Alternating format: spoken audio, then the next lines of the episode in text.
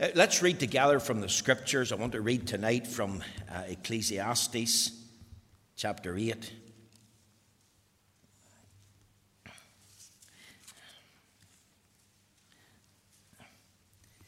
Ecclesiastes chapter 8. I've come a long way from the time that I was converted when I was 18. I remember after being converted, I was invited along uh, to speak at Drumrea Presbyterian Church, a youth rally, and there was about 250 young people there. And um, well, I wasn't well educated, didn't really concern me. And I remember in that first night standing up, there was a group singing called Redeemed, and um, they had invited me along to bring this wee message give my testimony a bit. And uh, I chose as my text Ecclesiastes chapter 12 and verse 1. Remember now thy creator in the days of the youth. I'm speaking to young people. Uh, and of course, I spoke the whole night on Eligilastes. Eligilastes. and of course, afterwards, then I got educated that it's Ecclesiastes. It's not Eligilastes. But sure, I didn't know at the time. The Lord knew my heart and knew what it meant and he blessed that service anyway uh, to the young people. We're going to turn to Ecclesiastes. We're in chapter 8, and we're going to read a few verses there. Let's read the Word of God, reading, of course, from the authorized version. Who is as the wise man? And who knoweth the interpretation of a thing? A man's wisdom maketh his face to shine, and the boldness of his face shall be changed. I counsel thee to keep the king's commandment, and that in regard of the oath of God. Be not hasty to go out of his sight. Stand not in an evil thing, for he doeth whatsoever pleaseth him. Where the word of a king is, there is power. And who may say unto him, What doest thou? Whoso keepeth the commandment shall feel no evil thing and a wise man's heart discerneth both time and judgment, because to every purpose there is time and judgment. Therefore, the misery of man is great upon him. For he knoweth not that which shall be. For who can tell him when it shall be? There is no man that hath power over the Spirit to retain the Spirit, neither hath he power in the day of death, and there is no discharge in that war neither shall wickedness deliver those that are given to it. All this have I seen, and applied my heart unto every work that is done under the sun. There is a time wherein one man ruleth over another to his own hurt. And so I saw the wicked buried, who had come and gone from the place of the holy, and they were forgotten in the city where they had so done. This is also vanity, because sentence against an evil work is not executed speedily. Therefore, the heart of the sons of men is fully set in them to do evil. Now, my text tonight is taken from Ecclesiastes chapter 8 and verse 4. And it reads, Where the word of a king is, there is power, and who may say unto him, What doest thou? Now, I've entitled this message, understanding the word of a king. Now, after preaching last Lord's Day evening, 7th of May, and we remember we preached on a prayer to save the king, God save the king, a wonderful sentiment. We often hear it here in Northern Ireland. One that was being expressed over the coronation weekend, and one, of course, that's sung as part of our national anthem. Well, I went home and I was thinking of the word king. The word king was in my heart and mind. And I looked up Bible Gateway and I discovered 2,504 times the word king is mentioned in the Bible. If we take all the references to king, kings, kingdom, 2,245 in the Old Testament and 259 in the New Testament. And I was blown away. And as I started to read through these references here on Thursday, one caught my attention, and that was Malachi chapter 1 and verse 14. God says, For I'm a great king, saith the Lord of hosts, and my name is dreadful among the heathen. And I thought, Lord, that's a wonderful statement of fact. That's a great truth. I've never preached in that. I've never heard a sermon preached on it. I might preach in that on Sunday night. So that text was in my mind. And then as I read on, I discovered another text that really jumped out of the page at me, and it was this text Ecclesiastes 8 and 4. Where the word of a king is, there is power. And who may say unto him, What doest thou? You see, these words no doubt came from the lips and the pen of King Solomon. He is writing under the inspiration of the Holy Spirit, and he's writing in the context of being an earthly monarch on a throne. And he is thinking of being king on the throne. So you've got to think of King Solomon on the throne. He has been established as king by God for the well being of the Jewish nation and bringing stability, I believe, for a long time uh, to the whole of the Middle East.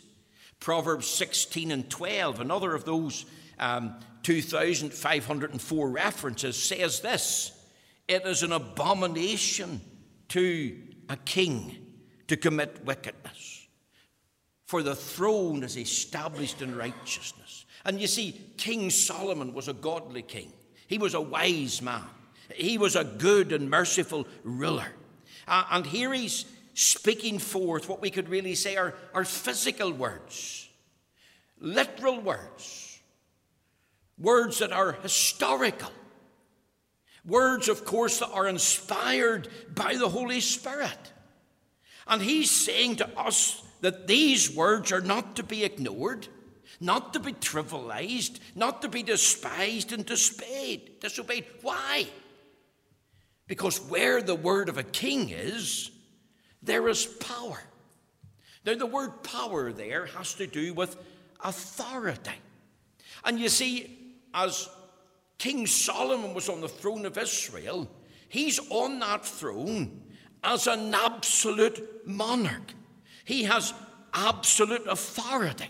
You see, to disobey the king, to despise the king, to, to defy the king, was putting yourself under a sentence of death. Ecclesiastes 1 and 12 says, I, the preacher, was king over Israel in Jerusalem. And here's wise counsel. I counsel thee to keep the king's commandment, Ecclesiastes 8 and 2, and that in regard of the oath of God. Be not hasty to go out of his sight. Stand not in an evil thing, for he doeth whatsoever pleaseth him. And you see, all who despised and disobeyed and defied the king as far as his word was concerned, did so upon risk of sure and certain death.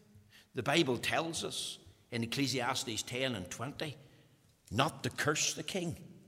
Listen to the words Curse not the king, no, not in thy thought, and curse not the rich in thy bedchamber, for a bird of the air shall carry the voice, and that which hath wings shall tell the matter.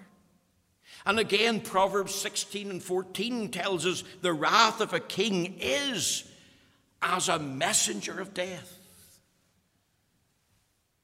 Now, the earthly setting of a monarch on the throne that is established by righteousness, uttering his words of authority, is very, very symbolic. You see, tonight I want us to lift from the earthly to the heavenly.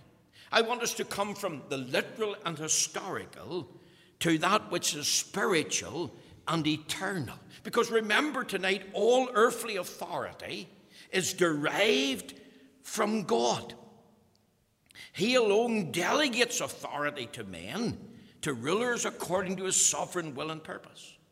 And the king's authority, the king's power to rule, can only be exercised legally and lawfully when it is exercised in servitude and of subservience to God. And this text, Ecclesiastes 8 and 4, reflects that truth. You see, the ultimate fulfillment of these words is found in the person and work of Jesus Christ as King of Kings and Lord of Lords. These are wonderful words, thrilling words. And yet, we live in a day when heaven's king and his words are ignored, where heaven's king is defied and despised, where heaven's king and his word is treated lightly, even though they're powerful words, where the word of a king is, there is power. And who may say unto him, What doest thou? Now, as I thought of this text of Scripture, I thought of three things. One, the power, or, or, sorry, the person of the king. If you think of the words, where the word of a king is, and we'll put the word a king, I believe Solomon was thinking about himself. He was including himself. But it applies to all monarchs throughout all ages, in every part of the world. From the very first mention of a king in the Bible, and that was Nimrod, by the way. He, at the beginning of his kingdom, was Babel. You've got to think of Babylon. Until the very last king. And, and you could think of the kings on earth. There's a wee joke, you know, that there's only five kings left in the world four in the pack of a playing cards, and King Charles on the throne of the United Kingdom and Northern Ireland. But I've no doubt that there's probably other kings and queens. It's only a wee joke that somebody actually tried to tell me. But you think tonight of King Charles on the throne. Last weekend was the coronation.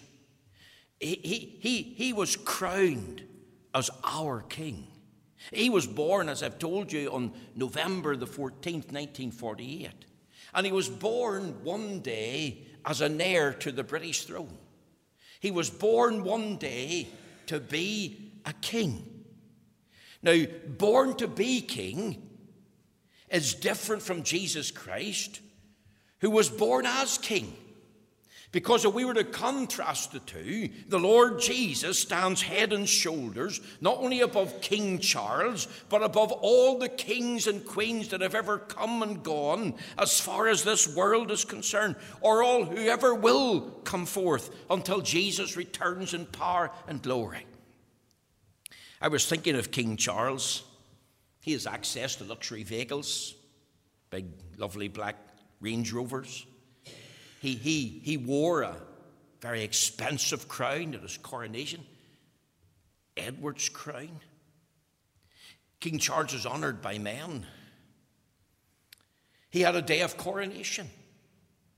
He has members of the royal family all around him. He has access to great wealth. I don't know how much he's worth. The Lord bless him. I, have no doubt that he um, enjoys the pomp and ceremony. He lives in royal palaces, Highgrove Estate, Buckingham Palace, Clarence House. But you think of the Lord Jesus in contrast. Contrast to Charles now. See, the Lord Jesus didn't come in a luxury vehicle. He come riding on a donkey. When he was presented to men by Herod and Pilate, behold your king, he was bearing a crown of thorns. He wasn't lauded by men. He's mocked and despised and hated by men. He hadn't a day of coronation when his first coming, he had a day of crucifixion. He, of course, was a member not of a royal family, but heaven's family. He talked about my father's house.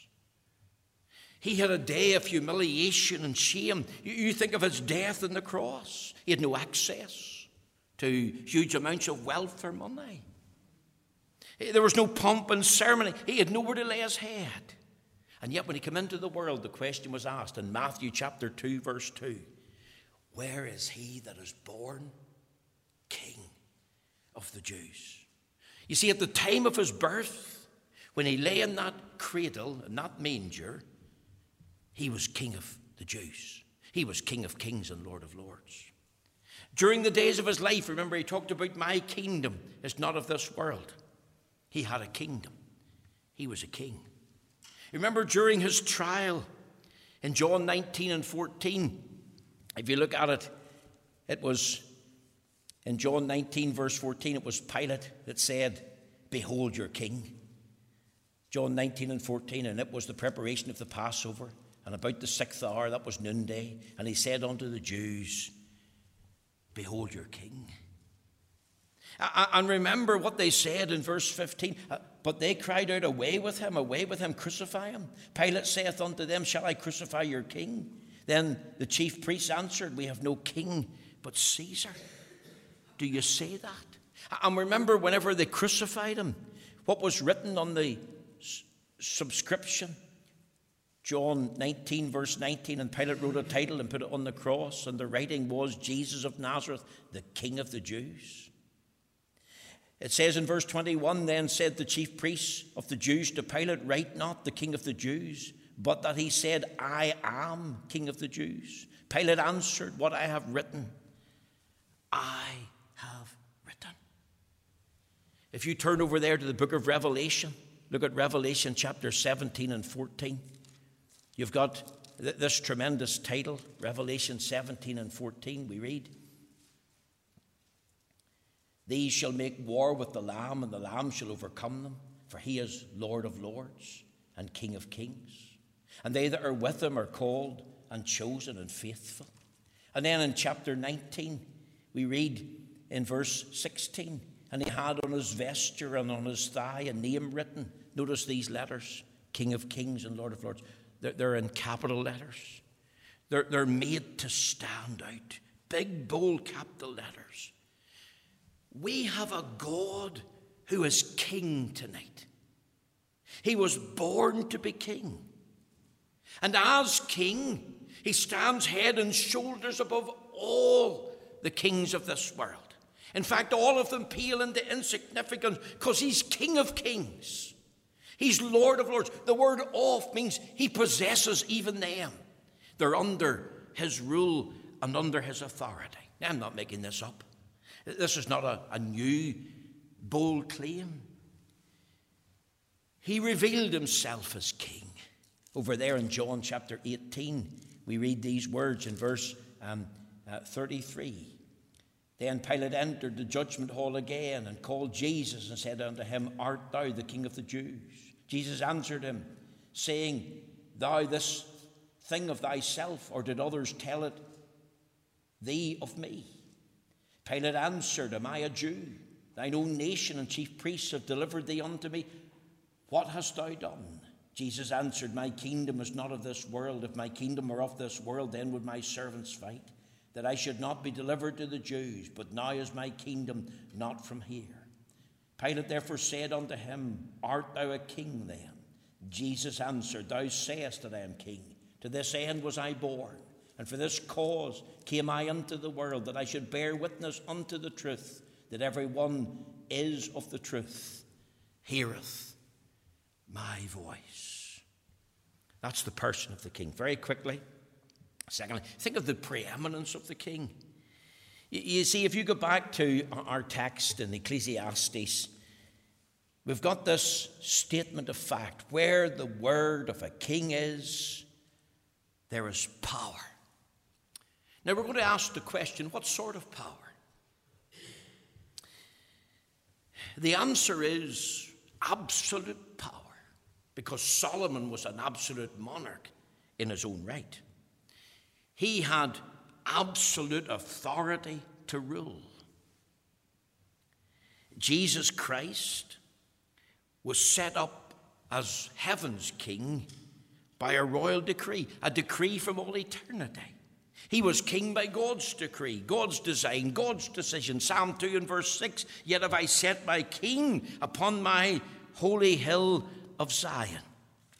God had decreed and appointed him king. What sort of king was he? King of creation.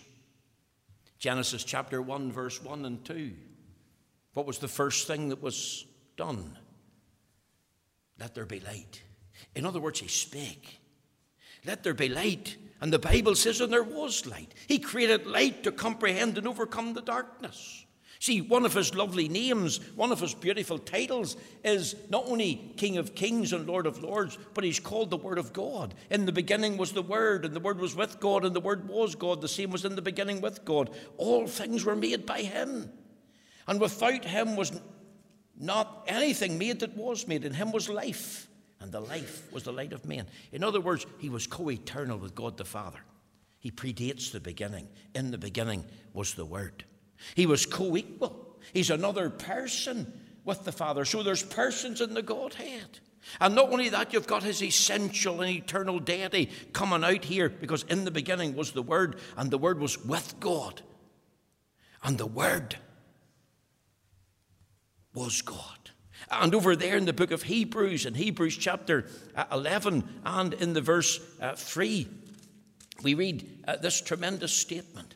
Listen to these words Through faith, we understand that the worlds were framed by the word of God, so that the things which are seen were not made of things which do appear, framed by the word of God. He spake them into existence. We should understand tonight that we are, thankfully, a Trinitarian church. We believe in three persons in the Trinity God the Father, God the Son, and God the Holy Spirit. Three in one and one in three. And these three are co equal and co eternal and coexist. And when God the Father sent Jesus Christ into the world, He not only sent Him as His Son, but He sent Him into this world as King. He's a real King, He's a righteous King, He's a regal King. And as I've told you, he was the king in his crib. When he lay in that manger, he was king. King in his incarnation, king in his virgin birth. He took, yes, human nature. He didn't give up his true essential deity. He was veiled in human flesh.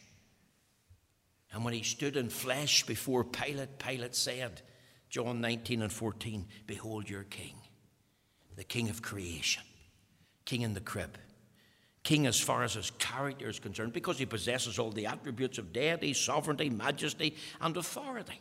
And yet, the wonderful thing is, he came to serve. For the Son of Man has not come to, um, uh, for the Son of Man has come to seek and to save that which was lost. He came to be a servant king, the true servant king. The emphasis on Charles's coronation was on servitude, to, to serve the people. But the Lord Jesus, He's the real, true servant king. Because the Lord Jesus came to save His people, He came to serve His people. He discovered that the way up was the way down. The way to greatness is humiliation. He humbled himself, this servant king, all the way to the cross. Can you picture tonight at Calvary? Think of him wearing that crown of thorns crushed onto his lovely brow and the blood running down his face. Can you see how he gave his back to the smiters? How he was scourged and his back run red with blood, almost as if it was whipped up into like a ploughed field? Can you see him there being paraded through the streets with, with the cross until he could bear it no longer? And they had to get Simon of Cyrene to, to help him to carry it. You, you think of how he was spat upon, spitting on the king. There was a few people out in London who were protesting against King Charles, and they have a right to protest. Not my king. And, and some of them were arrested and held in jail for prison cell for, for a little time. Now, of course, while they have a right to protest, they haven't a right to disrupt uh, and stop people going about their, their, their, lawful business. But that's another story. But can you imagine spitting in the face of the king? That's what they did to our Lord Jesus. He was mocked. He asked, Who hit you? He was beaten and slapped. Why? Romans 5 and verse 8 But God commended his love toward us, and while we were yet sinners, Christ died for us. He was born to die. Born as king, to die as king. This is a faithful saying, worthy of all acceptation, that Christ Jesus came into the world to save sinners, of whom I am chief. Tim- Timothy was taught that from he was a child. Paul believed that and preached that. The King of grace. Grace is undeserved, unmerited favor to lawbreakers. He's the King of glory. He's the King of providence and salvation. Do you know over there in the book of Acts, in Acts 17, the Apostle Paul was preaching to unbelieving Jews, and they, they persecuted him, and they opposed the gospel in Thessalonica, and there was uproar.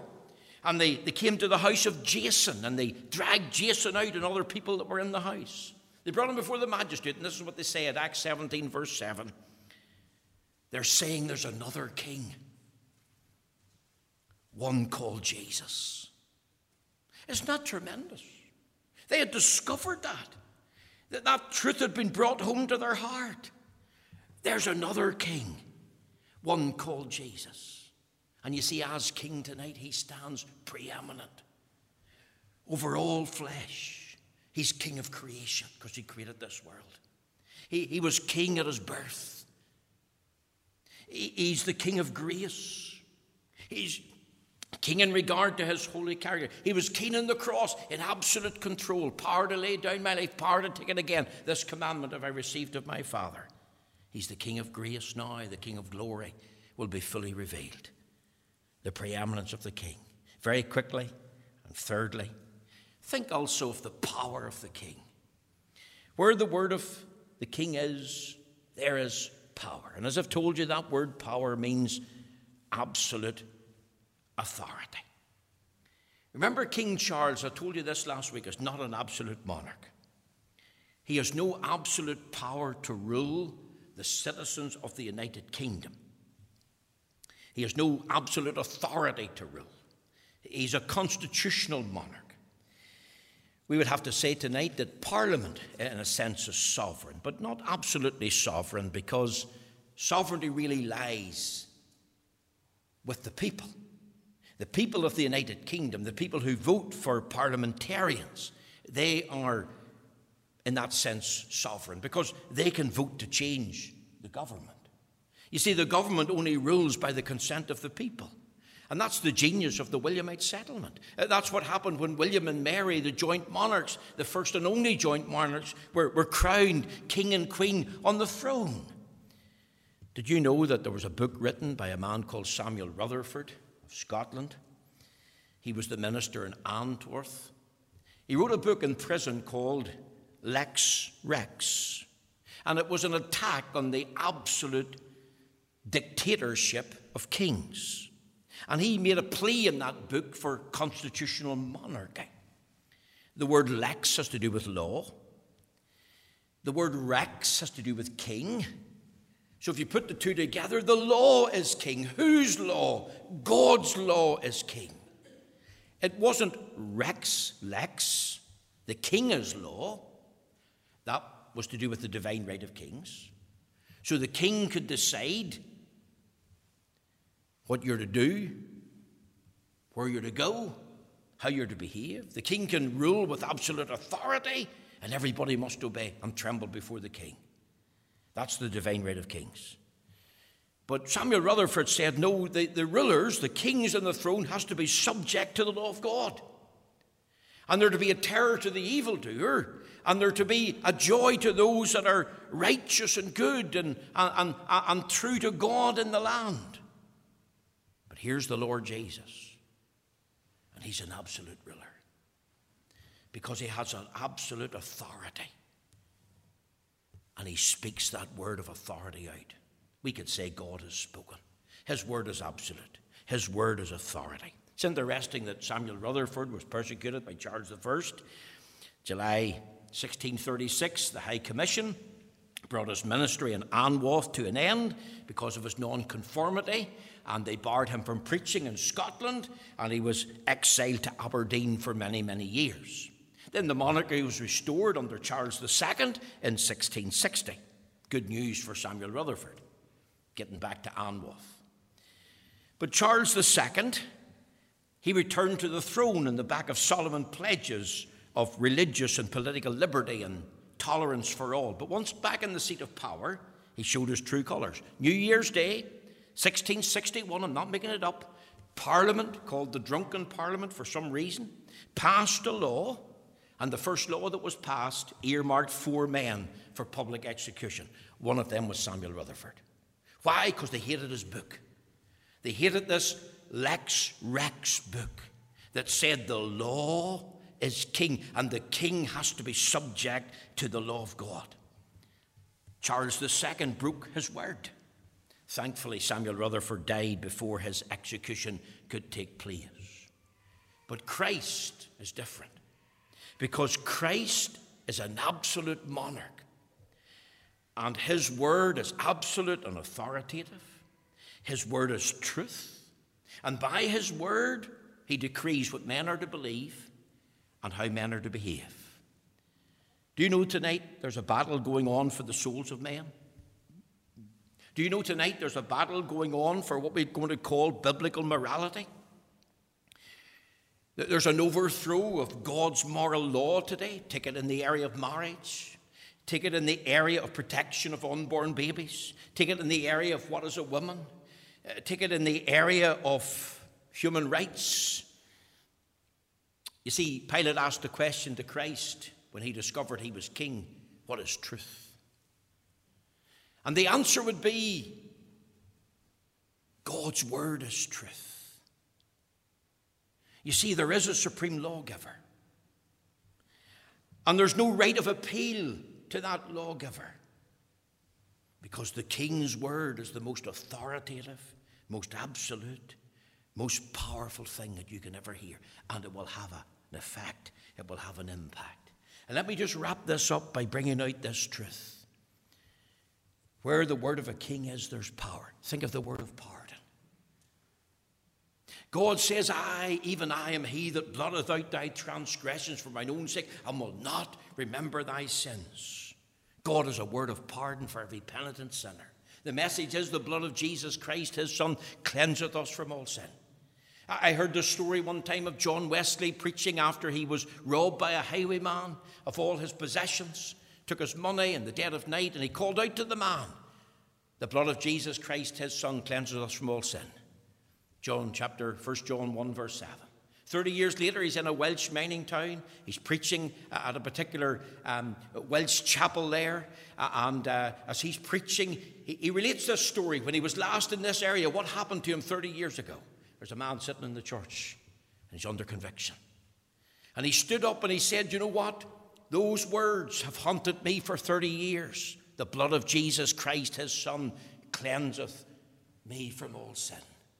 And he says, I'm coming to Christ tonight and I'm repenting of my sin. And I was the thief, I was the robber that robbed the Reverend Wesley, John Wesley. You see, the word of pardon. Who has power to forgive sins? To prove that Jesus had power to forgive sins, he said to the man with the withered hand in the synagogue, Stretch forth your hand.